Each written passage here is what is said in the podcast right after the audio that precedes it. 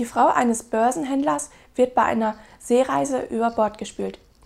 Nach langem Warten erreicht ihn folgendes Telegramm.